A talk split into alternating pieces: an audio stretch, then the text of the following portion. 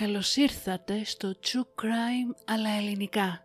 Ένα podcast που θα σας προκαλέσει εφιάλτες. Θα σας κάνει να τρομάξετε με το τι είναι ικανός να κάνει ο άνθρωπος. Και θα σας πάει σε όλο τον κόσμο για να ξετυλίξουμε μαζί σελίδες από γνωστά και άγνωστα εγκλήματα, serial killers και άλλες υποθέσεις.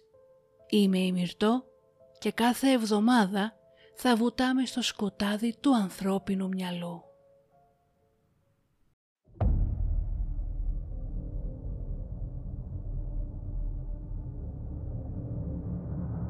And that's where I cut her open when he told me to. Slave. There's no way around it. Primarily a sexual slave, but nonetheless a physical slave as well. I had no intention of hurting him. I, I couldn't find any way to eat and The girls you, mean you beat her to death with what? Uh, sledgehammer. We are all evil in some form or another.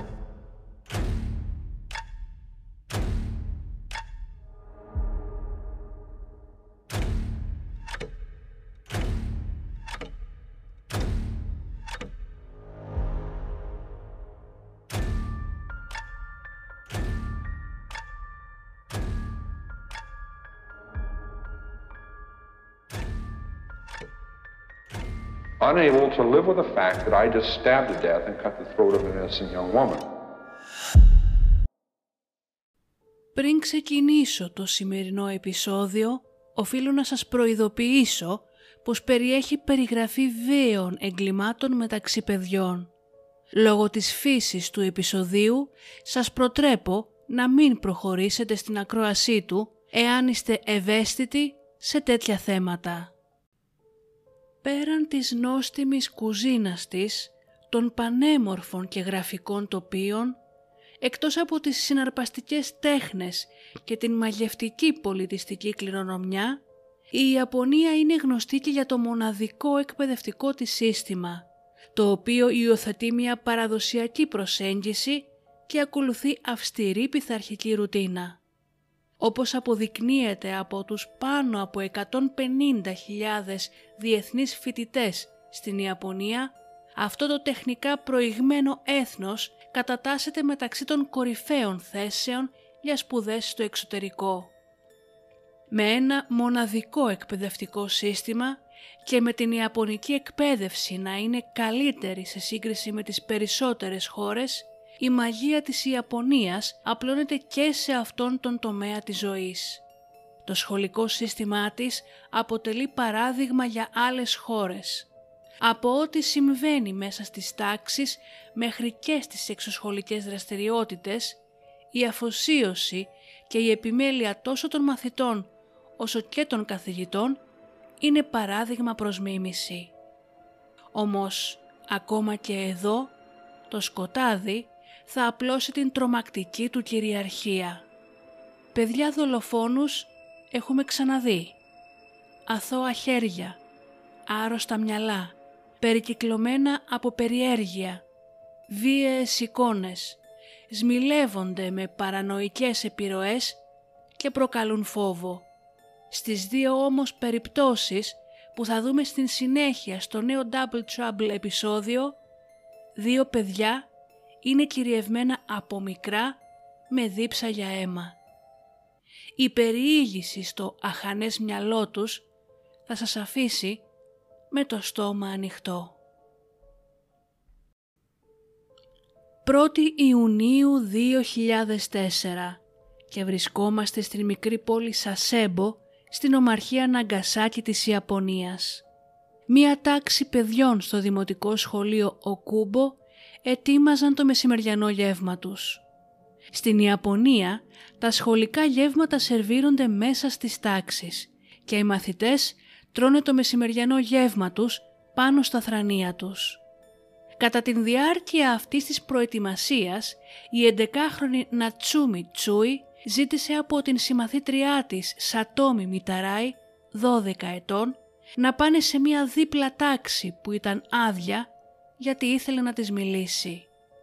Μόλις τα δύο κορίτσια βρέθηκαν μόνα τους, η Σατόμι έκατσε σε μια καρέκλα και η Νατσούμι πήγε από πίσω της και της έκλεισε τα μάτια με ένα μαντίλι.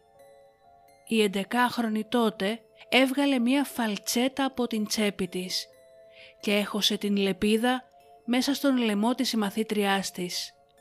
Ζεστό αίμα ανάβλιζε από το σχεδόν δέκα εκατοστά κόψιμο και η Σατόμη ενστικτοδός έφερε τα χέρια στον λαιμό της. Η Νατσούμι όμως δεν σταμάτησε εκεί. Έκοψε τα χέρια και τους καρπούς της πρώην φίλης της και την άφησε να αιμορραγεί μέχρι θανάτου μέσα στην άδεια τάξη. Με όση ζωή της είχε απομείνει, η Σατόμη σύρθηκε μέχρι την πόρτα της αίθουσας. Κατέρευσε όμως λίγο πριν φτάσει. Η Νατσούμι που είχε ήδη φτάσει στην πόρτα κοντοστάθηκε πάνω από το σώμα της δωδεκάχρονης το οποίο έτρεμε μέχρι αυτό να σταματήσει. Τύλιξε την φαλτσέτα μέσα σε ένα μαντίλι και γύρισε πίσω στην τάξη της.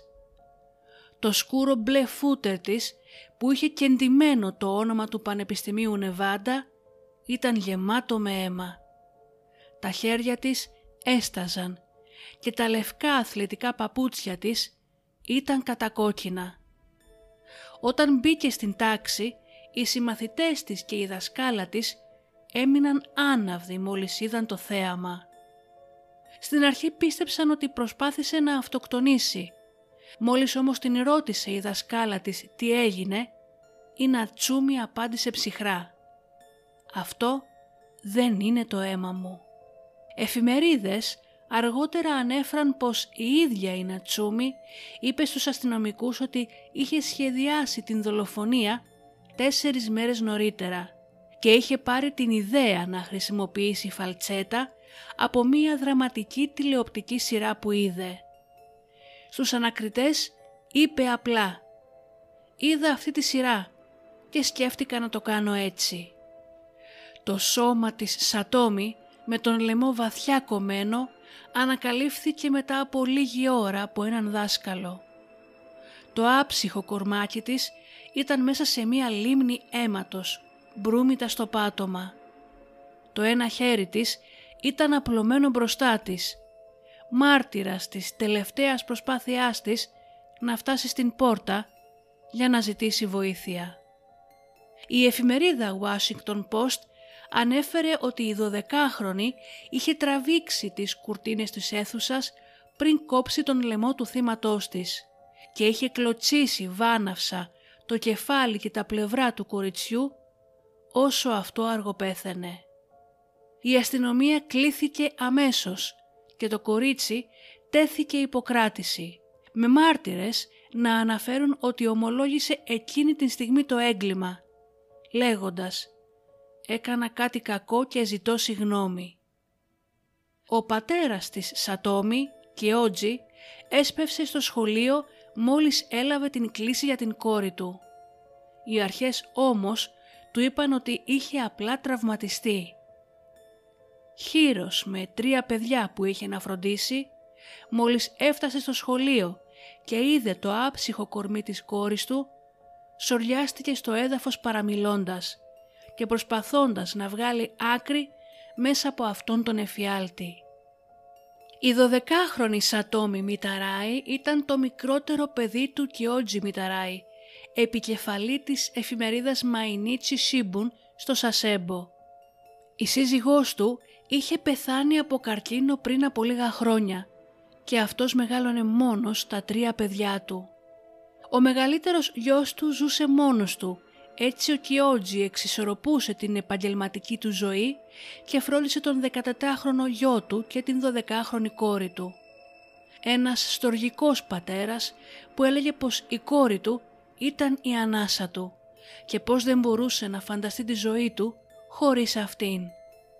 Οι γονείς των συμμαθητών της Σατόμι έλεγαν πως ήταν ένα λαμπερό και χαρούμενο κορίτσι και ήταν καλοί φίλοι με την Νατσούμι, μοιραζόντουσαν παρόμοια ενδιαφέροντα και είχαν τον ίδιο κοινωνικό κύκλο.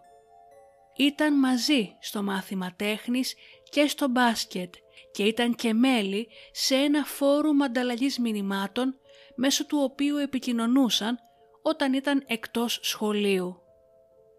Σε μία από αυτές τις ανταλλαγές μηνυμάτων τους μέσω του φόρουμ, η Νατσούμι ισχυρίστηκε ότι ξεκίνησε η σύγκρουσή τους και τότε ήταν που αποφάσισε ότι θα ξεσπάσει. Η 11χρονη Νατσούμι ήταν φίλη με την Σατόμι τόσο μέσα όσο και εκτός σχολείου. Οι γονείς και το προσωπικό του δημοτικού σχολείου ανέφεραν πως και τα δύο κορίτσια φαίνονταν φιλικά και δεν είχαν προκαλέσει ποτέ κανένα πρόβλημα. Ο επικεφαλής του Παιδικού Συμβουλευτικού Κέντρου του Σασέμπο, το προσωπικό του οποίου μίλησε με την Νατσούμι μετά την δολοφονία, σημείωσε. Δεν φαινόταν να είναι προβληματικό κορίτσι. Οι δάσκαλοι και οι γονείς δεν παρατήρησαν προειδοποιητικά σημάδια. Θα μπορούσε κάλλιστα να ήταν ένα από τα δικά μας παιδιά. Ωστόσο, σύμφωνα με τους υπεύθυνους του σχολείου, η 11χρονη δεχόταν πιέσεις από τους γονείς της για καλύτερους βαθμούς και αναγκάστηκε μάλιστα να εγκαταλείψει την σχολική ομάδα μπάσκετ την οποία υπεραγαπούσε για να αφοσιωθεί απολύτως στα μαθήματά της. Νιώθοντας όλη αυτή την πίεση πάνω της, η νεαρή κοπέλα παραδέχτηκε ότι σκότωσε την Σατόμη λόγω των άσχημων σχολείων που έκανε στο διαδίκτυο στην κοινή ομάδα μηνυμάτων, λέγοντας ότι η Σατόμη σχολίαζε το βάρος της και την κορόιδευε. Η Νατσούμι είπε στην αστυνομία «Έγραψε κάτι κακό για την εμφάνισή μου πολλές φορές στο διαδίκτυο, λίγες μέρες πριν από το περιστατικό. Δεν μου άρεσε αυτό, οπότε την κάλεσα στην αίθουσα και της έκοψα τον λαιμό αφού την έβαλα να καθίσει σε μια καρέκλα. Αφού μίλησαν με την κοπέλα και έμαθαν για το παρελθόν της, οι ειδικοί ψυχολόγοι δήλωσαν ότι η Νατσούμι είχε ιστορικό βίαιων περιστατικών, από γροθιές και κλωτσιές σε άλλους συμμαθητές μέχρι ένα περιστατικό με μαχαίρι ένα μήνα μόλις πριν από τη δολοφονία. Οι συμμαθητές της την έβλεπαν συχνά να διαβάζει, να σχεδιάζει μάνγκα και να γράφει ποίηση με πολύ σκοτεινό υπόβαθρο. Η ίδια η κοπέλα όσο ήταν σπίτι της βυθιζόταν στο δωμάτιό της σε σκοτεινά κινούμενα σχέδια. Στο blog που διατηρούσε ανέβασε μία μικρή ιστορία που είχε γράψει με τίτλο «The Red Room» το κόκκινο δωμάτιο, βασισμένη σε έναν urban legend της Ιαπωνίας. Στο κείμενο μάλιστα προειδοποίησε τους αναγνώστες λέγοντας πως η ιστορία είναι πολύ τρομακτική και πως όσοι έχουν αδύναμη καρδιά καλύτερα να μην τη διαβάσουν. Ήταν μεγάλη φαν της ταινίας Battle Royale, ενός λεπτομερούς και φρικιαστικού ιαπωνικού μάγκα το οποίο έγινε ταινία και αφορούσε μια τάξη γυμνασίου της οποίας οι μαθητές αναγκάζονται να σκοτωθούν μεταξύ τους για να επιβιώσουν. Η Νατσούμι είχε ψηλό IQ και η βαθμή της στο σχολείο ήταν σχετικά καλή. Η αιμονή της όμως με τις ταινίες τρόμου την έκαναν να δυσκολεύεται στο να ξεχωρίσει τι είναι πραγματικότητα και τι φαντασία. Στις 15 Σεπτεμβρίου του 2004 το δικαστήριο αποφάσισε να στείλει την Νατσούμι σε αναμορφωτήριο λόγω της σοβαρότητας του εγκλήματος. Μετά από δύο χρόνια αποφάσισαν να παρατείνουν τον εγκλισμό της για άλλα δύο χρόνια. Ήθελαν να συνεχίσουν την ψυχολογική της αξιολόγηση γιατί λόγω της περίεργης συμπεριφοράς της πίστευαν ότι ακόμα αποτελούσε κίνδυνο για την κοινωνία. Να σημειώσουμε εδώ ότι λόγω της Ιαπωνικής νομοθεσίας όσοι υπεύθυνοι για δολοφονίες και εγκλήματα είναι ανήλικοι δεν έχουν πουθενά το όνομά τους δημοσιευμένο στα μέσα μαζικής ενημέρωσης ή στα social media. Οπότε η Νατσούμι είχε αναφερθεί ως κορίτσι Α. Στις 29 Μαΐου 2008 τώρα της επιβλήθηκε κατοίκον περιορισμός. Το δικαστήριο είπε ότι είχε αναπτύξει τις απαραίτητες δεξιότητες για να αλληλεπιδρά με άλλους ανθρώπους και οι αρχές είπαν ότι δεν θα επιδίωκαν κάποια πρόσθετη ποινή. Σε ηλικία 20 ετών, το 2013, αφέθηκε ελεύθερη έχοντας εκτίσει πλήρως την ποινή της. Η οικογένειά της μετακόμισε σε άγνωστη τοποθεσία και η Νατσούμι έχει αλλάξει πια ταυτότητα. Όσο και να έχει αλλάξει όμως, θα μείνει για πάντα γνωστή ως Νεβάντα Ταν, καθώς έχει γίνει μύθος στην online κοινότητα των memes. Μία φωτογραφία της τάξης των δύο κοριτσιών εξηγεί πώς ξεκίνησε το ψευδόνυμο Νεβάντα Ταν, η οποία φωτογραφία τραβήχτηκε την ίδια μέρα, λίγο πριν την δολοφονία. Στην φωτογραφία αυτή, η Νατσούμι είναι στην μία άκρη και φοράει ένα μπλε σκούρο φούτερ με το όνομα Νεβάντα και τιμένο πάνω. Ενώ στην άλλη άκρη βρίσκεται η Σατόμι. Αμέσως μετά την δολοφονία, η Νατσούμι εμφανίστηκε στην τάξη της με το μπλε φούτερ βουτυγμένο στο αίμα και με την φαλτσέτα ακόμα να στάζει στα χέρια της. Έτσι γεννήθηκε το Νεβάντα, προσθέτοντας στο τέλος το υποκοριστικό «ταν», όπως κάνουμε και εμείς στα ονόματα κοριτσιών, όπως Μαράκι, Κατερινάκη κτλ.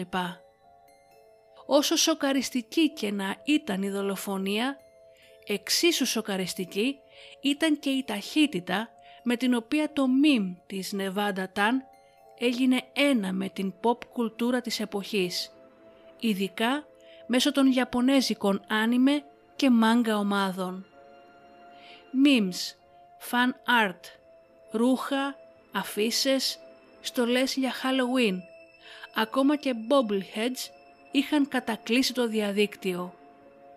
Όπως είπαμε, καθώς ήταν ανήλικη και η Ιαπωνική νομοθεσία απαγορεύει την δημοσίευση στοιχείων ανήλικων εγκληματιών, οι εφημερίδες και τα κανάλια αναφερόντουσαν στην Ατσούμι αρχικά ως κορίτσι αλφα και πιο συχνά ως Νεβάντα Ταν. Ένα λάθος όμως ενός τηλεοπτικού σταθμού που έδειξε στο δελτίο ειδήσεών του ζωγραφιές της Νατσούμι ξέχασε να κρύψει την υπογραφή της από τις ζωγραφιές και έτσι έγινε γνωστό το όνομά της. Όλοι όμως την ξέρουν ως Νεβάντα Ταν και το ψευδόνυμο αυτό θα μείνει για πάντα χαραγμένο στην ιστορία της Ιαπωνίας. Για την δεύτερη ιστορία μας θα πάμε 530 χιλιόμετρα μακριά από την πόλη Σασέμπο, στην πόλη Κόμπε, γνωστή για το βόηο κρέας που παράγει, αλλά και για το όνομα που πήρε ο γνωστός αείμνηστος μπασκετμπολίστας Κόμπε Μπράιαντ. Μάρτιος 1997 και η Ιαπωνία προσπαθεί ακόμα να συνέλθει από τον μεγάλο σεισμό που έγινε κοντά στην πόλη στις 17 Πρώτου του 1995, στον οποίο έχασαν την ζωή τους περισσότερα από 6.000 άτομα και πάνω από 45.000 έμειναν άστεγοι. Στις 10 Μαρτίου του 1997, μία ομάδα νεαρών κοριτσιών δέχεται επίθεση από κάποιον νεαρό με σφυρί και η πόλη αναστατώνεται και πάλι. Από θαύμα τα κορίτσια ξέφυγαν με μικρές γρατζουνιές, πέραν του τεράστιου συναισθηματικού τραύματος. Στις 16 Μαρτίου, μόλις έξι ημέρες μετά την απόπειρα με το σφυρί, η δεκάχρονη Αιάκα Γιαμασίτα βρέθηκε βαριά χτυπημένη με έναν χαλίβδινο σωλήνα δίπλα της. Μία γυναίκα βρήκε το σώμα της σε ένα πάρκο και κάλεσε άμεσα την αστυνομία. Το κοριτσάκι όμως δεν άντεξε και ξεψύχησε από τα τραύματά του. Στη συνέχεια, λιγότερο από μία ώρα αργότερα, ένα εννιάχρονο κορίτσι μαχαιρώθηκε και παραλίγο να αιμορραγήσει μέχρι θανάτου. Η αστυνομία γνώριζε ότι τα δύο αυτά περιστατικά ίσως είχαν σχέση μεταξύ τους και άρχισαν να ψάχνουν για τον δράστη έπαιρναν συνεντεύξεις και εξέταζαν πλάνα από κάμερες ασφαλείας της περιοχής, αναζητώντας, όπως αυτοί νόμιζαν, κάποιον ενήλικο άνδρα ως ύποπτο δράστη. Ο δράστης όμως που ήταν ανήλικος θα έγραφε μετά από αυτά τα περιστατικά στο ημερολόγιό του. Έκανα ιερά πειράματα σήμερα για να επιβεβαιώσω πόσο εύθραυστα είναι τα ανθρώπινα όντα. Όταν το κορίτσι γύρισε προς το μέρος μου, τότε κατέβασα πάνω της το σφυρί. Νομίζω την χτύπησα μερικές φορές, αλλά ήμουν πολύ ενθουσιασμένος για να θυμηθώ πόσες ακριβώς. Ο νεαρός σημείωσε τα συναισθήματά του και το πώς ένιωσε που ξέφυγε χωρίς να πιαστεί για μια τέτοια δολοφονία και τότε κατάλαβε πως είχε την δύναμη να πάει τα πράγματα ακόμα παραπέρα. Στις 27 Μαΐου του 1997 τώρα το κομμένο κεφάλι του νεαρού αγοριού Τζουν Χάση, μαθητή στο Δημοτικό Σχολείο Ταϊνοχάτα, βρέθηκε καρφωμένο στην καγκελόπορτα του Δημοτικού Σχολείου, με την πόρτα να έχει βαφτεί κόκκινη. Ευτυχώς οι φύλακες του σχολείου βρήκαν το κομμένο κεφάλι λίγο πριν χτυπήσει το κουδούνι. Έτσι οι μαθητές δεν είδαν το φρικιαστικό θέαμα. Ο Τζουν είχε εξαφανιστεί αρκετές ημέρες πριν και οι γονείς του τον έψαχναν μανιωδώς. Ο δολοφόνος είχε βγάλει τα μάτια του μικρού αγοριού και του είχε κόψει το στόμα απ' άκρη σ' άκρη. Ένα σημείωμα γραμμένο με κόκκινο στυλό βρέθηκε χωμένο μέσα στο στόμα του και στο σημείωμα εκείνο ο δολοφόνος αναφερόνταν στον εαυτό του ως σακάκι μπαρά. Το σημείωμα έλεγε «Αυτή είναι η αρχή του παιχνιδιού. Εσείς οι αστυνομικοί, αν μπορείτε σταματήστε με. Θέλω απεγνωσμένα να δω ανθρώπους να πεθαίνουν. Είναι συγκίνηση για εμένα να διαπράττω φόνο. Πέρασα χρόνια μεγάλης πίκρας και χρειάζομαι να έρθει η μέρα της αιματηρής κρίσης. Στο σημείωμα επίσης είχε γράψει την φράση «school killer» με την λέξη «school» σχολείο γραμμένη λάθος. Στο κάτω μέρος του σημειώματος υπήρχε ένα περίεργο σύμβολο. Η αστυνομία σχολίασε ότι το ύφος της δολοφονίας του Τζουν και το σημείωμα θύμιζαν τον έως τώρα άγνωστο serial killer The Zodiac, ο οποίος είχε σπείρει τον τρόμο στην περιοχή στο Σαν Φρανσίσκο της Αμερικής κατά τα τέλη της δεκαετίας του 60.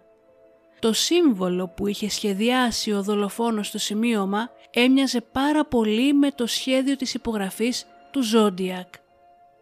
Αργότερα την ίδια ημέρα το ακέφαλο σώμα του μικρού αγοριού βρέθηκε κάτω από ένα σπίτι στο δάσος κοντά στο σχολείο.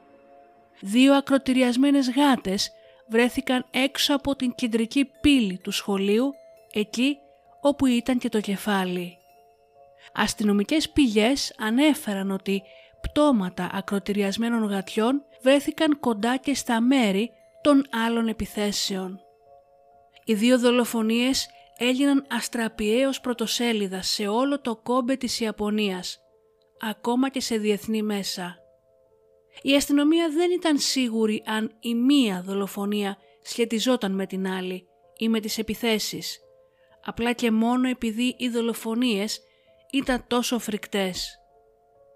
Στις 6 Ιουνίου όμως μία επιστολή γραμμένη με κόκκινο στυλό έφτασε στην εφημερίδα Κόμπε Σίρμπουν, η οποία είναι η μεγαλύτερη εφημερίδα της πόλης. Ο συντάκτης της επιστολής συστήθηκε ως Σέιτο Σακακιμπάρα και ανέλαβε την ευθύνη για την δολοφονία και τον αποκεφαλισμό του Τζουν Χάση. Απείλησε ότι θα ακολουθήσουν και άλλες δολοφονίες. Η επιστολή ήταν γραμμένη στο ίδιο ύφος που είχε το σημείωμα το οποίο βρέθηκε στο στόμα του Τζουν και περιλάμβανε επίσης λεπτομέρειες οι οποίες δεν είχαν γίνει δημοσίως γνωστές από την αστυνομία. Έτσι οι ερευνητές ήξεραν ότι αυτός που είχε γράψει το γράμμα ήταν και ο δολοφόνος.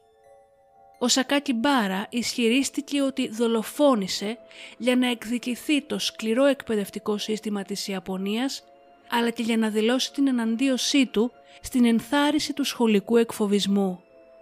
Η επιστολή μεταξύ άλλων ανέφερε «Είναι μεγάλο λάθος να πιστεύουμε ότι είμαι ένας παιδιάστικος δολοφόνος που μπορεί να σκοτώσει μόνο παιδιά». Λίγες ημέρες μετά, μία νέα επιστολή έφτασε στην εφημερίδα μέσα σε ένα καφέ φάκελο.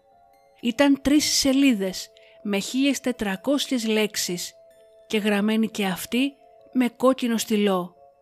Ο υπογράφων ήταν και πάλι ο Σέιτο Ξακακιμπάρα. Η επιστολή έλεγε «Τώρα ξεκινάει το παιχνίδι. Βάζω την ζωή μου σε κίνδυνο για χάρη αυτού του παιχνιδιού. Αν με πιάσουν, πιθανότατα θα με κρεμάσουν. Η αστυνομία θα πρέπει να δείξει περισσότερο θυμό και επιμονή εάν όντως θέλει να με πιάσει. Μόνο όταν σκοτώνω απελευθερώνομαι από το συνεχές μίσος που υποφέρω και μπορώ να βρω την ειρήνη. Μόνο όταν δίνω πόνο σε ανθρώπους μπορώ να απαλύνω τον δικό μου πόνο. Ο Σακάκι Μπάρα στην επιστολή κατηγόρησε επίσης το Ιαπωνικό εκπαιδευτικό σύστημα αποκαλώντας το υποχρεωτική εκπαίδευση που διαμόρφωσε εμένα ένα αόρατο άτομο. Μέσα στον αρχικό πανικό και το σοκ, ένα Ιαπωνικό τηλεοπτικό κανάλι έκανε λάθος το όνομα Σακάκι Μπάρα και τον αποκάλεσαν Όνι Μπάρα, κάτι που εξόρλησε τον δολοφόνο. Έτσι έστειλε και άλλη μία επιστολή στο κανάλι στην οποία έγραφε «Από εδώ και στο εξής, αν διαβάζετε λάθος το όνομά μου ή μου χαλάσετε την διάθεση, θα σκοτώνω τρία λαχανικά σε εισαγωγικά την εβδομάδα. Αν νομίζετε ότι μπορώ να σκοτώσω μόνο παιδιά, κάνετε μεγάλο λάθος. Ο δολοφόνος αναφερόταν στα παιδιά ως βρώμικα λαχανικά, οπότε στην επιστολή μιλούσε για την δολοφονία τριών παιδιών την εβδομάδα καθώς και ενηλίκων. Η κοινότητα και οι κάτοικοι της πόλης του Κόμπε ήταν τρομοκρατημένοι. Η αστυνομία έβαλε πάνω από 500 αστυνομικούς και ερευνητές σε αυτές τις δολοφονίες, ενώ οι γονείς οργάνωσαν περιπολίες στις γειτονιές και συνόδευαν οι ίδιοι τα παιδιά τους στα σχολεία τους. Κανείς δεν ήξερε πότε ή πού θα χτυπούσε ξανά ο δολοφόνος. Στις 28 Ιουνίου όμως συνελήφθη ένας 14χρονος μαθητής ως ύποπτος. Αμέσως μετά την σύλληψή του ομολόγησε τις δολοφονίες και λόγω του ότι ήταν ανήλικος το όνομά του δεν έγινε γνωστό, πάλι λόγω της Ιαπωνικής νομοθεσίας. Έτσι ονομάστηκε Αγόρι Α. Η εξελιγμένη γλώσσα που είχε χρησιμοποιηθεί στις επιστολές είχε πείσει τους αστυνομικούς ότι ο δολοφόνος τους ήταν ένας μορφωμένος ενήλικας. Όμως βρέθηκαν μπροστά σε ένα παρανοϊκό 14χρονο αγόρι το οποίο είχε χρησιμοποιήσει επεξεργαστή κειμένου για να διορθώσει τα γραμματικά του λάθη. Όπως και στην περίπτωση της Νεβάντα Ταν, τα προειδοποιητικά σημάδια που είχε δείξει ο Σακάκι Μπάρα υπήρχαν. Όμως αγνοήθηκαν εντελώς. Σύμφωνα με όσους τον γνώριζαν, ένα από τα χόμπι του ήταν να συλλέγει μάτια και γλώσσες από γάτες. Όσο πήγαινε δημοτικό, κουβάλαγε σχεδόν κάθε μέρα μαζί του διάφορα όπλα, όπως μαχαίρια και σφυριά και έγραφε στο ημερολόγιό του ότι όταν κρατάω στα χέρια μου ένα κυνηγητικό μαχαίρι ή παίζω με ένα ψαλίδι σαν όπλο, μπορώ να απαλύνω τα νεύρα μου. Σε ηλικία 12 ετών, ο Σακάκι Μπάρα επέδειξε εξαιρετική σκληρότητα στα ζώα. Έβαλε πάνω σε έναν δρόμο μία σειρά από βατράχια και πέρασε από πάνω τους με το ποδήλατό του, ενώ συχνά ακροτηρίαζε γάτες και αποκεφάλιζε περιστέρια. Στο σπίτι του η αστυνομία ανακάλυψε βιβλία για τον Χίτλερ, αλλά και πάρα πολλά βιβλία για κατασυρωήν δολοφόνους. Λόγω των δολοφονιών στο σχολείο της πόλης του Κόμπε, το 2000 το νομοθετικό σώμα της Ιαπωνίας μείωσε την ηλικία της ποινικής ευθύνης από τα 16 στα 14. Στις 11 Μαρτίου του 2004, το Ιαπωνικό Υπουργείο Δικαιοσύνης ανακοίνωσε ότι ο πλέον 21 έτους Σέιτο Σακάκι Μπάρα, του οποίου το πραγματικό όνομα είναι Σινιτσίρου Αζούμα, θα αποφυλακιστεί προσωρινά, ενώ η κανονική του αποφυλάκηση προγραμματίστηκε για την 1η Ιανουαρίου 2005. Λόγω της σοβαρότητας των εγκλημάτων που είχε διαπράξει όσο ήταν ανήλικος, το αληθινό όνομά του και η νέα του κατοικία παρέμειναν μυστικό. Τον Ιούνιο του 2015 ο 32χρονος Σακάκι Μπάρα κυκλοφόρησε την αυτοβιογραφία του, στην οποία ισχυριζόταν ότι εξέφραζε την λύπη του για τα εγκλήματά του και εξιστόρισε τις δολοφονίες με παραστατικές λεπτομέρειες. Παρά τις προσπάθειες της οικογένειας του Τζουν Χάση να εμποδίσει την κυκλοφορία του βιβλίου και παρά την άρνηση μιας αλυσίδας βιβλιοπολίων να πουλήσει το βιβλίο στο κοινό, αυτό έφτασε γρήγορα στην κορυφή της λίστας των best seller της Ιαπωνίας. Μέσα σε τρεις εβδομάδες πούλησε 100.000 αντίτυπα, με τον δολοφόνο να κερδίσει περίπου 93.000 δολάρια. Μέσα στο βιβλίο του έγραφε «Επιτρέψτε μου να ομολογήσω κάτι. Πιστεύω πως το θέαμα ήταν μία ομορφιά». Αναφερόμενος στο κομμένο κεφάλι του Τζουν καρφωμένο πάνω στην καγκελόπορτα. Ομολόγησε επίσης ότι πριν στήσει το κεφάλι το πήρε στο μπάνιο του σπιτιού του και διέπραξε μία πράξη πολύ πιο αποτρόπαια από την ίδια την δολοφονία. Υποστήριξε επίσης ότι ως έφηβος ήταν ένας αδιόρθωτος σεξουαλικός παραβάτης, ο οποίος έβρισκε σεξουαλική ικανοποίηση με τον ακροτηριασμό ζώων πριν προχωρήσει τελικά στην δολοφονία ανθρώπων. Ο ίδιος έγραφε «Όταν πήγα γυμνάσιο είχα ήδη βαρεθεί να σκοτώνω γάτες και σταδιακά έπιασα τον εαυτό μου να φαντασιώνεται πώς θα ήταν να σκοτώσω ανθρώπινα όντα σαν εμένα. Λίγους μήνες μετά την κυκλοφορία του βιβλίου του, ο Σακάκι Μπάρα δημιούργησε μία ιστοσελίδα αφιερωμένη στον εαυτό του, όπου δημοσίευσε περίεργες φωτογραφίες με Photoshop ενός γυμνού άνδρα, που ο ίδιος είπε ότι ήταν αυτός. Ως αντίδραση και αντίπεινα, μία τοπική κίτρινη κουτσομπολίστικη φυλάδα δημοσιοποίησε το πραγματικό του όνομα Σινιτσίρο Αζούμα. Το 2017 το κομμένο κεφάλι ενός κορακιού βρέθηκε καρφωμένο σε ένα κλαδί δέντρο δίπλα ακριβώς από την πόρτα που είχε βρεθεί το κομμένο κεφάλι του μικρού Τζουν το 1997. Η αστυνομία δήλωσε πως το κεφάλι είχε κοπεί με αιχμηρό αντικείμενο. Το σώμα του κορακιού δεν βρέθηκε ποτέ και το περιστατικό ξύπνησε πάλι τον φόβο και τις αναμνήσεις στους κατοίκους, αλλά το γεγονός έμεινε ανεξιχνίαστο. Σήμερα ο Σέιτο Σακακιμπάρα ζει στην επαρχία Σαϊτάμα βόρεια του Τόκιο και εργάζεται ως συγκολητής σε διάφορα εργοτάξια. Ένας αρρωστημένος δολοφόνος περπατάει ανάμεσα σε απλούς ανθρώπους κάθε μέρα, πηγαίνοντας και γυρνώντας από τη δουλειά του. Οι δαίμονές του ίσως να κοιμούνται, ίσως και όχι. Προειδοποιητικά σημάδια από μικρή ηλικία, κόκκινα σαν το αίμα, απειλητικά σαν την φωτιά. Ορατά από όλους και στις δύο αυτές υποθέσεις, όμως κανείς δεν σήμανε τον κίνδυνο. Όλοι γύρισαν το βλέμμα ή απλά πίστεψαν πως δεν σήμαιναν τίποτα. Εάν είχαν δώσει έστω την παραμικρή σημασία, ίσως τα θύματα να ήταν ακόμα ζωντανά. Σας ευχαριστώ που και σήμερα με ακούσατε ή στα Ιαπωνέζικα «Arigato gozaimasu» να είστε καλά και τα λέμε στο επόμενο επεισόδιο.